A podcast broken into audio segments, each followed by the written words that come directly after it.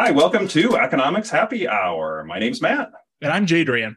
Uh, thanks for joining us today for another episode. Uh, Jadrian, you've um, had a full day of classes again today. Mondays are always tough, uh, but things feel like they're they're finally slowing down. It's um it's always interesting. I think that the semester starts incredibly busy and feels like it stays busy for a very long time, and then there's like one moment or one week where it feels like it's just a normal week, and like it just it's, it's it doesn't really feel like it levels into it. It feels like it's just a switch in one week. So I think I'm at that week, and hopefully it stays like this the rest of the semester. Yeah, yeah, that's fair. Last week for me was super busy. I think it'll be that way it'll just be chaos here. That's that's okay for until the classes end. I'm doing uh those who are watching on YouTube might be able to tell. Those who aren't um will have no idea. I am using a standing desk for probably the first time in my life. Literally, uh, my my wife Amanda got one. And I've always kind of thought, oh, it'd be fun to have one and try one. And so this episode, I'm standing. So, well, if I'm either better or worse than normal, y'all will have I, to, you know. I didn't even realize you were sta- like you are standing. I just didn't even standing. notice it. Yeah, um, yeah. Uh, is it a real standing desk or is it the converter that sits on the desk and then rises? The thing you said. Yeah, it sits on the desk. You can okay. it bring it up. Yep. That's what I had before. I absolutely love it. Um, it it really does help your back. Like it it helped it has made me feel significantly better. Cool. I have a bad habit of like hunching over the desk working. Sure, sure. I, I really enjoy it. I think you're gonna like it. If I like it here, I may get one for the office. And then uh, before we get into our topic for today, uh, what are you drinking? Uh, so I pulled this one out, and this, you know, I'm I'm sticking with the uh, sticking with the Virginia beers. We're deep, we're months into this podcast, uh, and I'm still going strong.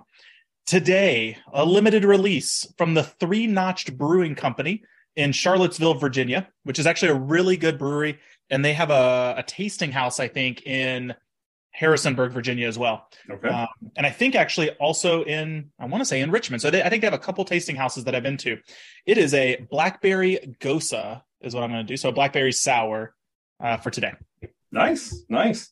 And I, um, you know, we're talking taxes. So I figured I'd have a Philadelphia Pale Ale to um, Yards Brewing Company, uh, brewed in Philadelphia. So, what kind of glass you drinking out of? I can. Uh, standard Marzoni's glass for today. Okay. I I have uh, a very beautiful. It's one of my. It's one of my. You know, I'm going to say it's one of my favorite, and I think anybody who knows me, I say everything is my. Anything I own is my favorite. Uh, so, of all my pint glasses, they're all one of my favorites. Uh, this one is I really really like it because I think it's a very pretty pint glass. Um, it is a Shiner Bock pint glass, which is my favorite brewery because I love Shiner. Uh, so Shiner Bock is very special to me because I'm from Texas. Uh, those of you on YouTube, you'll be able to see it, but Matt, you'll be able to yep. get a look. Very nice. It is a like a, I don't know how to describe this, like florally patterned type glass. I don't know how to describe that. You, if you're there's listening, stuff, yeah, there's stuff, stuff on, on, the glass. It, it looks pretty. It. Yeah. Uh, if you're listening, you can go to YouTube, Economics Happy Hour, watch the video. Just in the first couple minutes, you can see the glass. Um, but it's one of my favorite glasses. It's got kind of a neat shape because it's skinny on the bottom, tall on top. Yeah. I don't know if you're supposed to drink a sour in a glass like this, but I I almost never drink out of the correct glass. Uh, I save that for breweries. Different glasses give different tastes, right? So maybe it's uh, maybe you are maybe it's a different beer each time. So smells good. I think I'm gonna like. I've liked all their beers previously, so I'm really excited to try this one. Yeah, that sounds cool. Well, before we start, cheers. Cheers. Oh, that is. Oh yeah. Drinking a Philadelphia Pale Ale is the perfect um, way to start to think about income taxes and. Um, Matt, I don't know the weather uh, in Selinsgrove right now, but I will say today was a high of 72 and sunny, and a sour beer is like the per- this is the perfect beer to have. Nice. Sunny and 72 was a high maybe 60 pretty nice but not not 72 so. no it's it's beautiful outside right now so I, this is a really i'm really happy i picked this yeah. one dedication to record on a beautiful day i like it so today we're we're going to talk a little bit about income taxes as this will drop right before uh, the annual april 15th tax deadline which always changes if there's a weekend uh, so I believe it is April 17th this year because the 15th is on a Saturday. But uh, It'll drop just before tax day. And I, I liked uh, in the prep work, uh, Jadrian said, we're certainly going to disagree on this one. So that, that'll be interesting. So the problem with talking about income taxes is we could talk on all sorts of different angles. Yeah. Uh, my my thought on where to start is to perhaps just define the broad ways you could set up an income tax system in terms of progressive, regressive, proportional, or any tax system. Um, that doesn't have to be an income tax. Different taxes could be in there, but it might help set up some of the debates that we will be getting into and what people think of. So, uh, proportional is probably the simply is probably the easiest to understand.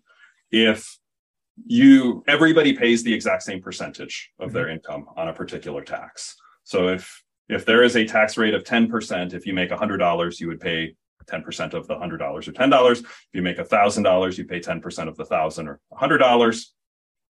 Or if you make a million dollars, you pay 10% and $100,000 proportional. The I don't know if we want to get into examples or first define progressive regressive. Um, I mean, I, I think I can give you a couple examples. There is almost always a presidential candidate who runs on a flat tax plan. Um, like I think almost every major cycle, there's uh, somebody. So I, I, I was looking it up while you were pulling, like while you were talking. Um, it looks like in the 2016 uh, uh, race, it was Ben Carson ran on a 14.9% flat tax plan. Uh, I think the most famous one would be in 2012. Herman Cain ran on a 999 plan, uh, which was his, everything was nine percent. So I think it's that's yeah. an easy enough one to I think explain. Yeah, and then in terms of taxes that well, let's go into progressive and regressive first because some taxes have elements of one and then they change. But so a progressive tax system would be a tax system where as somebody makes more money, the percentage in taxes would increase. Yes. So perhaps you would pay nothing on the first thousand dollars or ten thousand dollars you'd earn, uh, but the next ten thousand dollars you'd earn, you'd pay a ten percent rate. And the, the, you know, so if you earn twenty thousand dollars, the very first ten thousand is zero. Then the next ten thousand, it's ten percent. And if you earn thirty thousand dollars, maybe you're paying twelve percent on the you know the third ten thousand dollars. So the the tax rate keeps getting higher. It's not just that you're paying more in taxes, which holds under a proportional, but you're actually paying a higher percentage of your income. Yep. And regressive, as somebody makes more money, they pay a lower percentage of their income in taxes. So regressive could be they're actually paying less in absolute terms, or it could just simply be on a percentage term, it's less that goes in.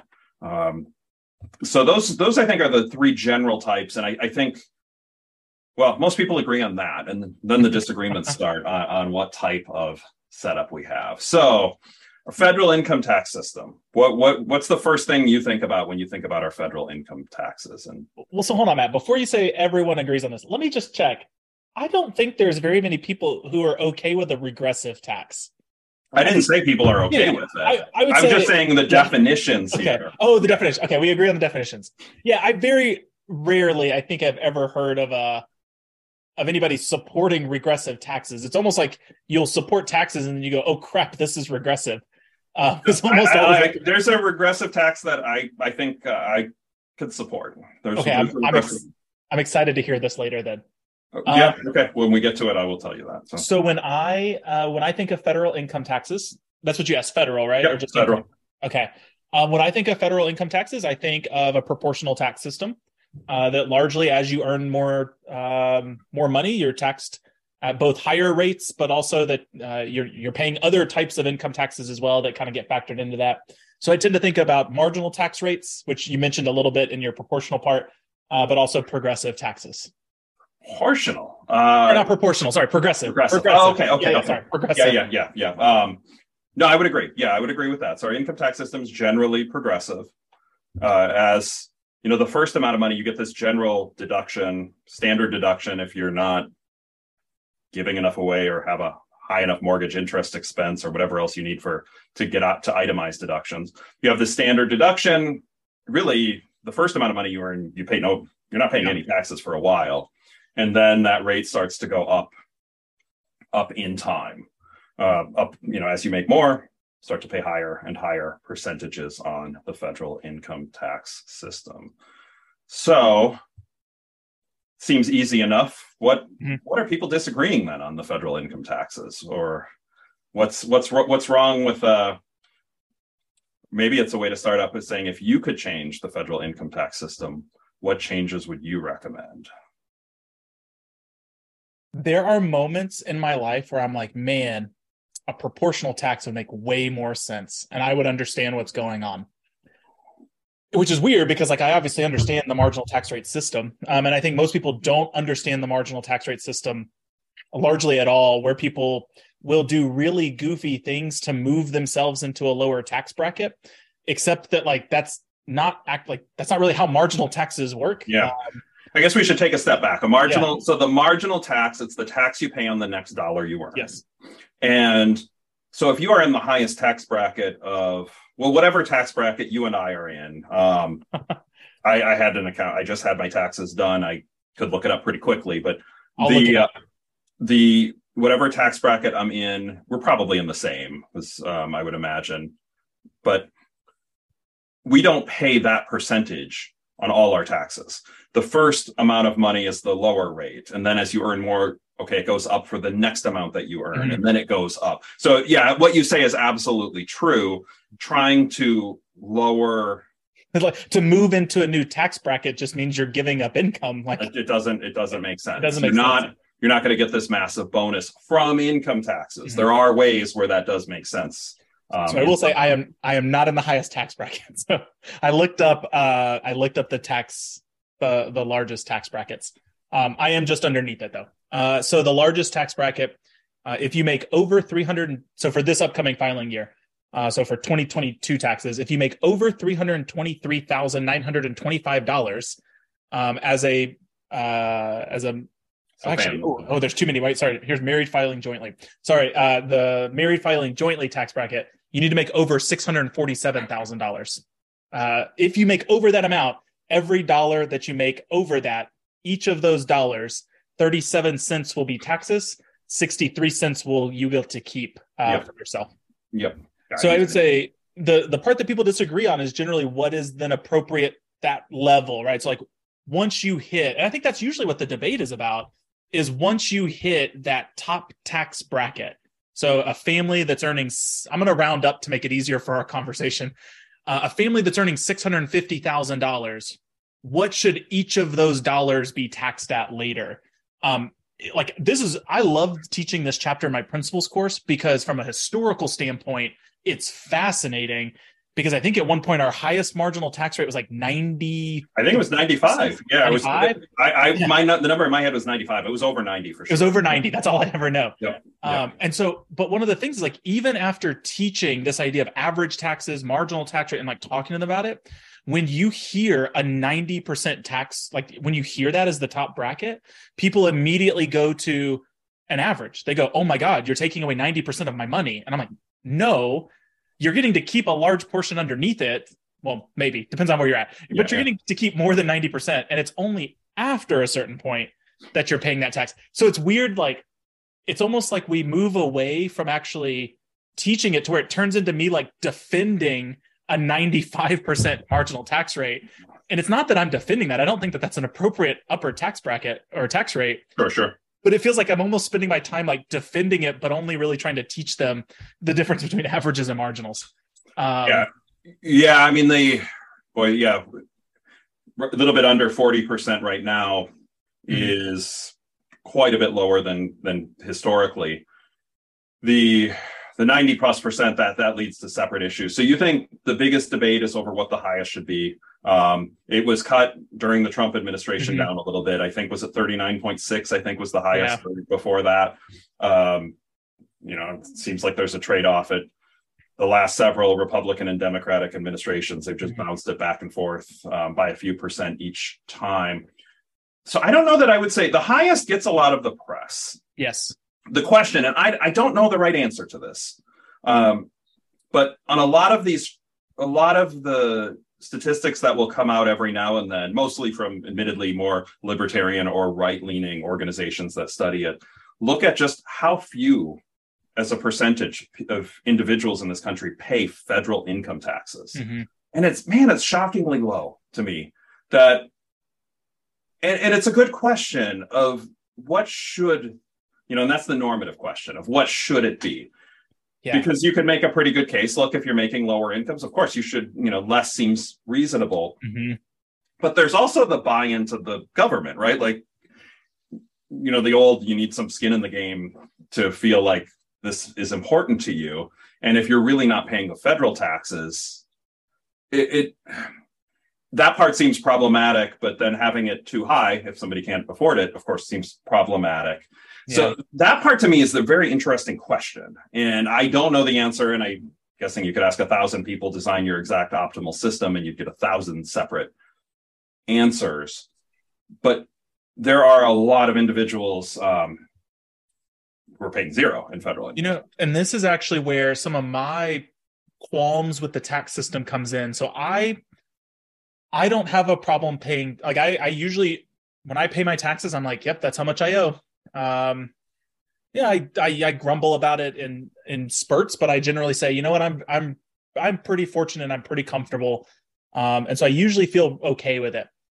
Where I get weird is the uh, like the things you can deduct and like it's always seemed strange so just things like you know you can deduct charitable donations and i like that's always been a strange thing to me where like you can you can give a chunk of your money to organizations that you care about and then but then you're not you're not obligated to also then chip into the government. Um which in some senses like there's parts where i'm like yes i would love to give money directly to the causes that i would like to see improved.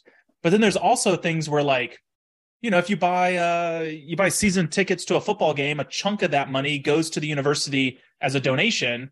And so you're getting a tax write-off really for football tickets but it's kind of being masked as an academic donation those things seemed weird to me and i also i've never really liked mortgage deductions like i own a home and i've owned homes and I, I it just feels weird that like I chose to purchase a home as an investment. I chose to take out a loan for my home, but that I'm able to write that off on my taxes, but that somebody who is choosing to rent doesn't get to do that. That that's always felt weird to me too. So I think like on the deduction side of things, I've never liked the sort of like some people get to deduct things and some people don't. Like that always felt strange to me. Yeah, I I, I would agree. Um, I of the two, I think the charitable deductions, I could defend that a lot more than the mortgage Yeah. deduction. Yeah. Uh, which doesn't make sense. It is so complicated and it, it just doesn't seem like it should be.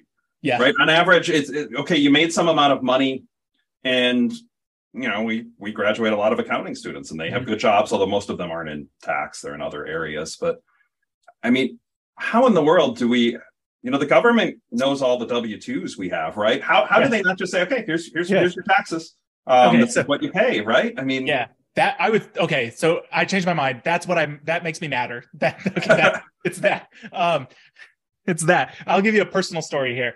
Um, there was one year.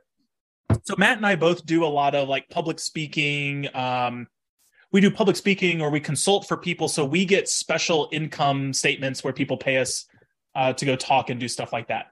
And there was one year that I did a really big project, and I don't mind saying how much it was because like it was a big project.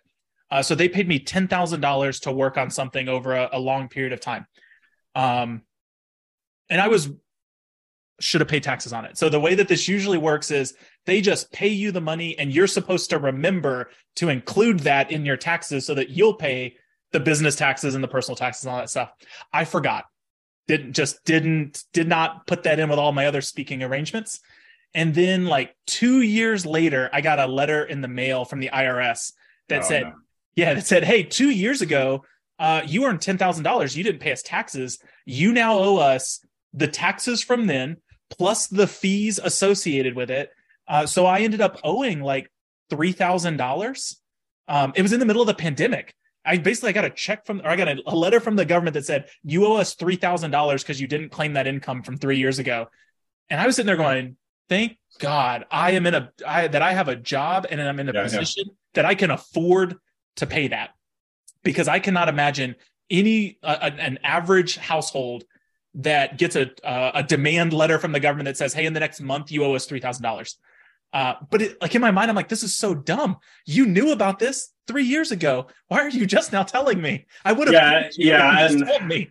and i mean we have to go through and track and i mean I'm- Yeah, Um, it was it was one of those things that like I would have I wasn't trying to hide it, right? Like I wasn't I wasn't trying to commit tax fraud.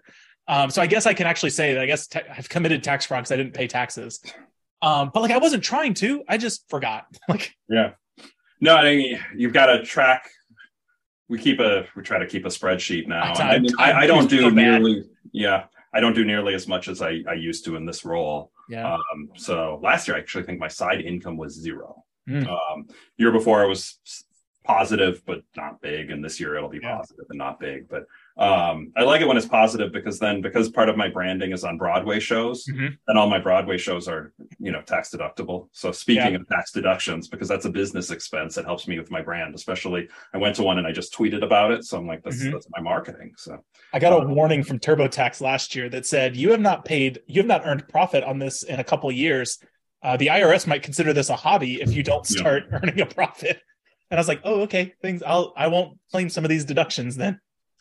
So the so the federal income tax system is complicated at, the- Yeah. at the U.S. level, and the deductions. One part that you often see a lot of heat over is how much do the rich pay in taxes, and often. Honestly, it's tough for me to even keep track of what's right and what's truth and what's not truth in there. Like, are they paying the taxes already on um, the capital gains? Mhm. and that, that therefore then they're not paying any taxes because it's not considered income and then it's reporting of course is zero on income is it uh, you know that you could take out a loan and then you don't have to pay on the loan? And um, is that what it is?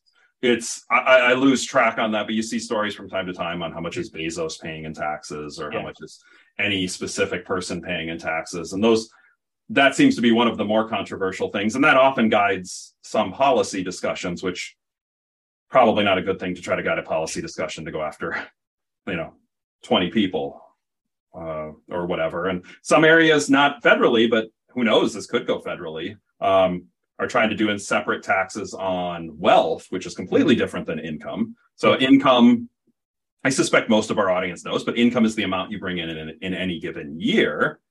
Wealth is just how much you have accumulated. Mhm.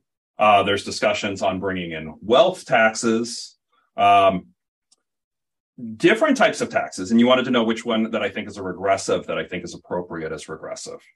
Um, it's kind of regressive, but Social Security tax, That's the only one. That's the okay. and, and the reason I think so, Social Security tax is proportional up to an income limit. Mhm. Uh, it's, once a, you hit it's a low income limit too. Like it's, I would say it's a in the grand scheme of conversation. So uh, I don't know if you're going to look it up. I can look it up. it's like um, 140, 150 now. it's yeah. I in my opinion, uh, so and this is a nor- this is a normative thing. In my opinion, it feels like an incredibly low bar when we think about like all these tax brackets that you're paying. You know, marginal tax rates up to six hundred thousand dollars for a couple and things like that. Um, that for what seems like a really small tax, it feels like the threshold ends really quickly, It's 100, so it's 160,200.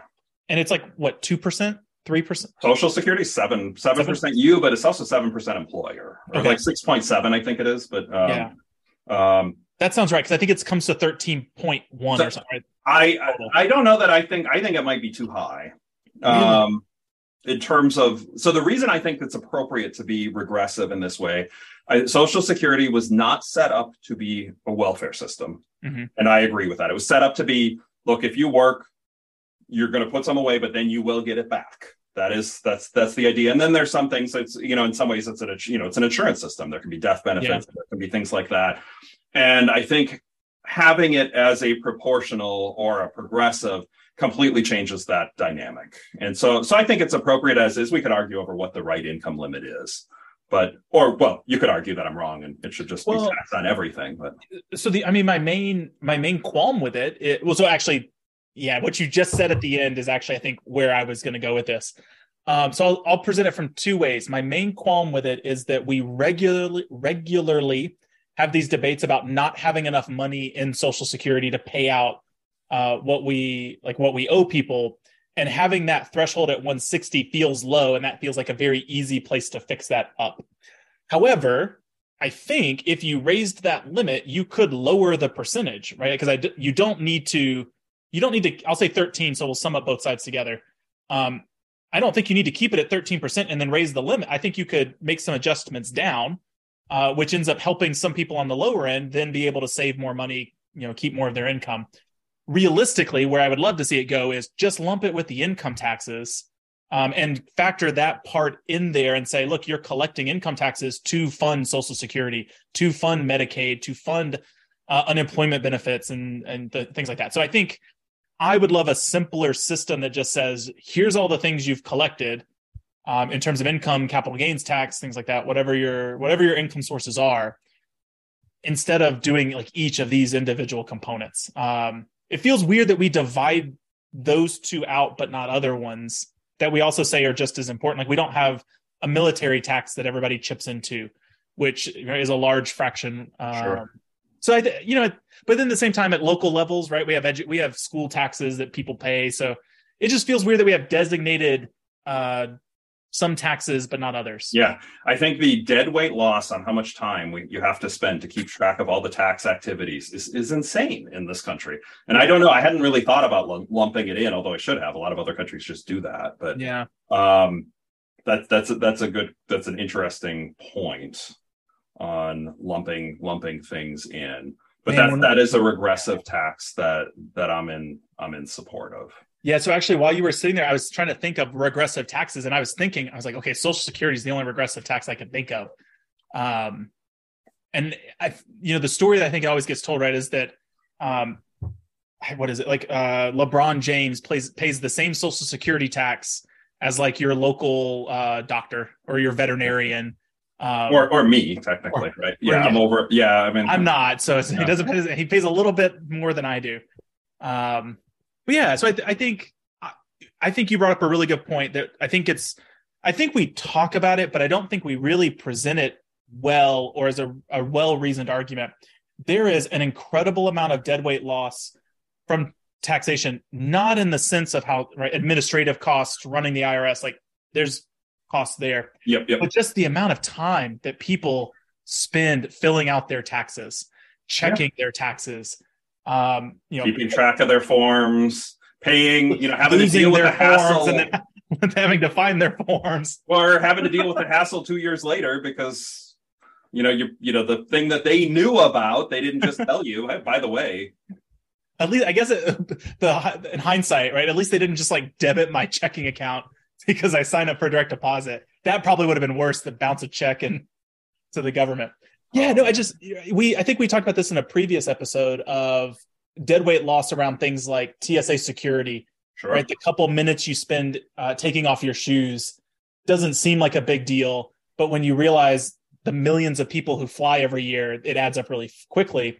And yeah, from the taxes level, even people who have an accountant um, right? You still have to collect all those documents and hold on to all those documents um, throughout the year. And I, I, I can't, I don't do it. I just, I can, I am not good at it because I will random, you know, my univ- my alma mater will send me an email that says, "Hey, donate." And I'm like, "Here, here's 200 bucks." Yeah. You know, they send me an email. I don't think to print that and add it to my taxes because it's not going to get me up to the past the standard deduction. And then as I'm sitting down to put in my stuff, I'm like, wait, did I I donated to them? I'm pretty sure I donated to them. Um, it, like those sorts of things. Like I don't keep track. Uh, I can't. I, I, really can't. It's not worth my time. So I just don't. I don't deduct it. Yeah. Yeah. Well, I mean, no. I, I was trying to do some quick math. If the average, so I don't know how many how many households pay have to deal with the income tax forms um, in this country, but it's the 72 million 72.5 million pay no federal income taxes according to a study that's more than 40% so let's say it's 150 they still million. To, they still have to fill out an income tax form yeah right? so 150 million households and let's say they spend an average of what four hours I mean, even if it was an hour, right? Like it's still gonna, you're still. Yeah, and I, I mean, even I, if you lowballed it, right? I had somebody do my taxes this year, and I'm, I'm guessing it's more than that. But let's just yeah. say it's four, and then what hourly rate do we want to put on? I mean, an hour of leisure time. I mean, this would basically be an overtime wage, right? So minimum of thirty bucks an hour. That's the, that's the, a lowball estimate. Yeah, the average U.S. wage is about uh, thirty three dollars an hour. So yeah, I think if you put thirty dollars right? If you if that person's not doing it, a, bookkeeper's doing it. You're taking it to H and R Block. Somebody's doing it. Well, and you still have to spend a lot of time. Like I, I had to spend a lot of time to get everything together to say, okay, here's the forms from the college education. Here's the forms for the simple IRA for my wife's business. Here's the here's what you know. Here's the proof I had health insurance form. Yeah. Uh, it comes up to almost twenty billion dollars. Yeah. twenty billion dollar cost to society because it's not just automatic. That's It- it definitely takes me more than four hours because basically throughout the year when some when an email comes in or a receipt comes in i just have a stack and i'm like here's my stack of s- stuff to deal with in april Yep, yep, yeah. So I mean that 20 million 20 billion could be a the lower end, right? I mean, and that's not count that's not counting that's each person. That's not counting, you know, the payments and you have very talented individuals who are doing work on taxes who could have been doing something else if the system was simplified. So that's um the income tax system is highly inefficient. And this one I think there's a lot of time we give these great solutions or what we think. I, I don't know that we do that, but in some ways, I always think it's interesting to come up with the questions to Mhm. answer, which I think we've done a little bit more on this episode. I don't know that we need to disagree more because I don't know that we've disagreed too I much. know. I thought. I really thought this would be one that we were stronger on. Um, Matt, we're coming up on 30 minutes. So I want to I want to present one thing to you because I want to get your opinion on this. Um, uh, maybe I'll say two things. It might I'll present one thing based on what we talked about in the previous episode, but I'll present a second thing as part of my I'm going to call it pop culture, but it's not really pop culture. Um, one of the arguments I saw recently was that this evolution of ChatGPT, you know, any of the you know, generative AI stuff would actually, ideally, well, I'm going to say I, I, as soon as I say ideally, and what I'm about to follow with this may not be ideal for some people, but it would make the tax system more efficient. That you would have these programs that can better read through to see actually what people are doing, um, in the sense that the IRS could effi- efficiently collect taxes better than they were doing before. Do you think that this sort of technology would generate more taxes? And if so, would the would you then be able to argue that we could have a lower tax rate because we're actually collecting the taxes we anticipated collecting? It's a gr- really good question. Yeah. Uh, in theory, I would think it should do better at helping to detect if somebody's avoiding paying taxes Mhm. when they should. So I would think that's a yes. Yeah. And then I think two is probably also a yes. However, Do you think they would lower taxes? No, I don't think they would. And then there's the question of at some point, we, we haven't really had a, an episode on the debt yet. Yeah. uh, on this. At some point, we should uh, we'll save for a debt. So I won't say on that, but at some point, right? When are we going? You know, what would we do about deficits on that? And so that's part of why I think maybe it wouldn't uh, wouldn't decrease. Is it would it would go there, and it probably depends on what administration's in power. Yeah. It's uh, it's as, as I said on to someone, Republican Democrats are in the White House, so it's Republicans' turn to come to say how the deficits matter, and when it flips, it'll it'll be opposite. But um, the and uh, anyways, we got sidetracked.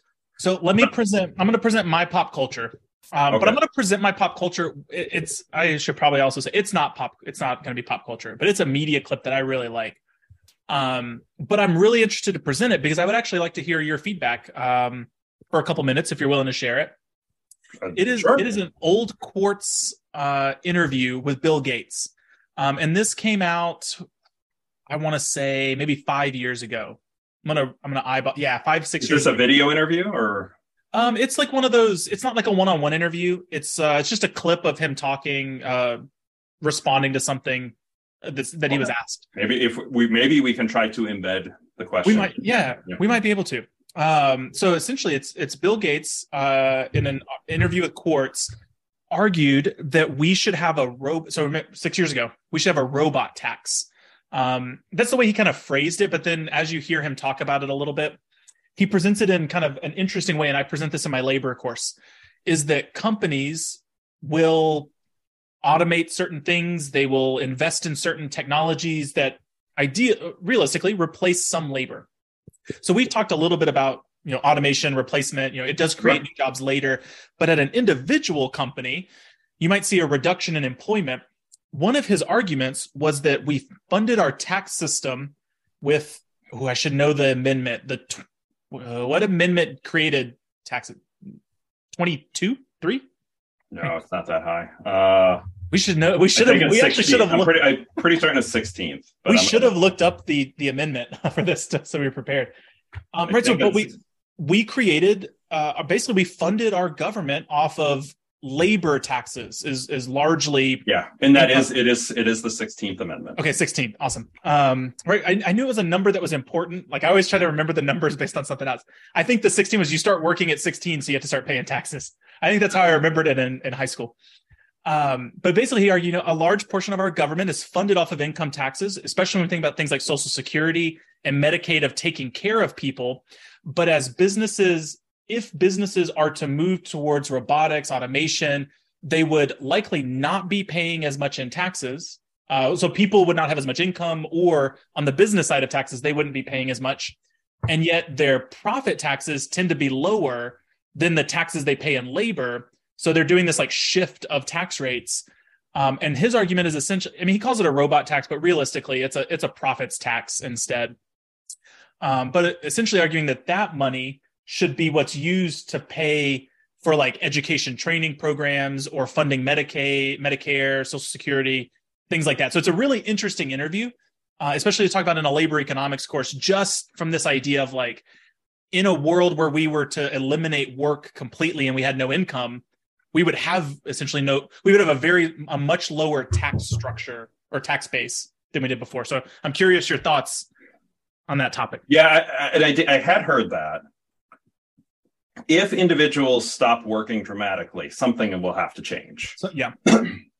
if I think about a labor capital trade off, mm-hmm. and if you're taxing the labor but not the capital, you could see firms have an incentive to invest in capital. Mm-hmm. Given capital makes labor more efficient, and also, you know, basically everybody has a job. And in the US, I mean, the unemployment rates have fluctuated but going back the past hundred years, basically everybody's had a job. Now we've had mm-hmm. recessions where that's not true. Uh, I am not ready to go there at this point in time, yeah. largely as in the investments in capital tend to bring about change improvements actually for workers and wages and the well-being of society that's my initial thought i hadn't thought of it too much but uh, uh, what's your take yeah. on that You've thought about this more than I have if you've taught about it, taught it in the labor class. I, yeah, I teach it in my labor course. So we teach it in the section where we talk about David Autor's work on the hollowing out of the middle class, right? This idea that we don't have as many middle class jobs, middle income jobs. I think they, I think he calls it the dumbbell, something with a dumbbell, where we essentially have more, more high income earners and more low income earners than we'd had before. Um, and so where it got really curious for me is going back to your argument in the beginning, a lot of low income earners don't pay taxes uh, because they're below that certain threshold. Yeah. And so what we're doing is we're paying tax paying citizens, moving some of them up and some of them down. Um, and so I right ideally you would think right the ones that are moving up outweigh the ones that are moving down, but then it goes back to the social security part. And that's where I really kind of link that part in is that you're moving more people up to a category where they might not actually be paying more in social security taxes, but the people on the lower end are not earning enough money. They're not earning as much money as they did before. And so they're not contributing as much as they were before as well. So okay. I presented it in that social security context of like, you're moving those people out, but you have these kind of weird tax distortions yeah. happening. Well, social security you still pay, but the, the income, pay, you're right, yeah. you don't. Um, that's an interesting take. Uh, I would yeah you know, this is a different episode if we go into that because yeah. I I challenge on the middle class being hollowed uh, part. That might be it might actually be a good episode. You know, yeah. is is the middle class being hollowed out? Um, but that's that's an that's an interesting. It's thought provoking, right? Yes. I, I, hadn't thought through that as much. So that appreciate the example. Uh, the example I'll go with an old you know those who I know, are i know what i know what i think i know which one it's going to be well and part of it is i just literally watched the first hour of get back yesterday so I don't know if you knew what it was, but uh, oh. the Beatles documentary. So it's any economist knows that Taxman is uh, a great song for this. But in there, they actually refer to you mentioned earlier the 90, you know, the mm-hmm. close to 95% tax rate, right? They say um, that's one for you, 19 for me. Um, the tax man. So they literally they refer to the 95% yeah. um, marginal tax rate in there. And of course, the Beatles would have been paying that rate given the amounts of money they earned. So it's it's kind of a, I mean, it's a really anti-tax song if you hear it, and you don't think of the you think of the Beatles as being, uh, you know, their political things, right? Lucy in the Sky with Diamonds, right, to spell out LS, LSD.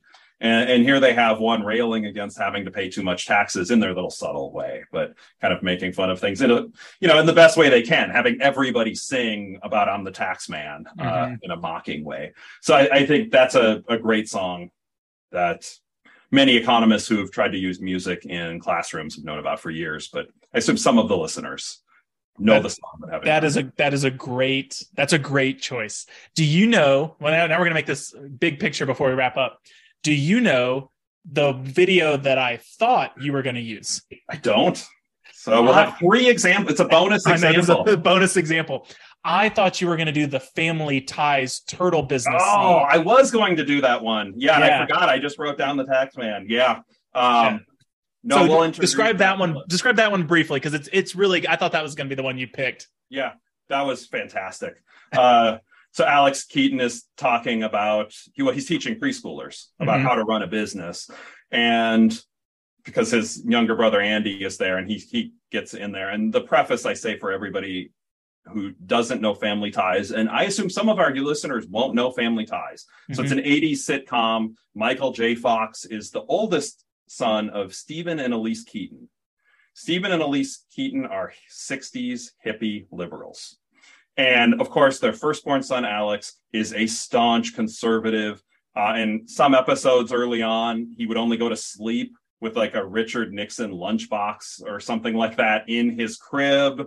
Uh, he has Ronald, Re- you know, like Ronald Reagan posters on the wall. So I preface that, and I also say when I, I'll show this to students, but I'll also say, look, in real life, you know, Michael J. Fox is on the left. I normally don't show political stuff, but there's just a funny line on this.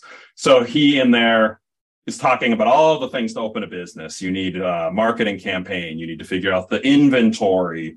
Um, you, and then he says, and then we'll need an accountant to, to help avoid us paying taxes, which of course, a four-year-old asks, what's taxes? And he says, it's a horrible, I'll see if I can get the quote right and we'll link to it. It's a, a tax is a horrible, hairy, liberal monster with big teeth. And the only thing that stops the terrible tax monster is a Republican. And then he asks, and of course, all the kids want to be the Republican. So it's a good clip. We'll link to that. Um, I sadly, I wish that you know Republicans were you know fighting taxes, the horrible tax monster, as much as Michael J. Fox claims in that. Um, I, yeah, back back in the '80s, maybe they were. Maybe '90s. Maybe. So we got three bonus clips for today. Um, awesome. Those are all good choices, and we had a good conversation with them too.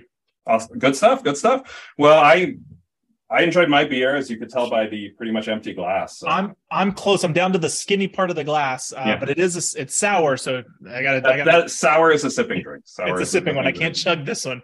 Well, thank you again to everybody for tuning in. Um, happy tax day if you haven't submitted them yet, uh, or condolences and have a beer on us, or not on us, but you know, have a beer in our honor when you're in misery.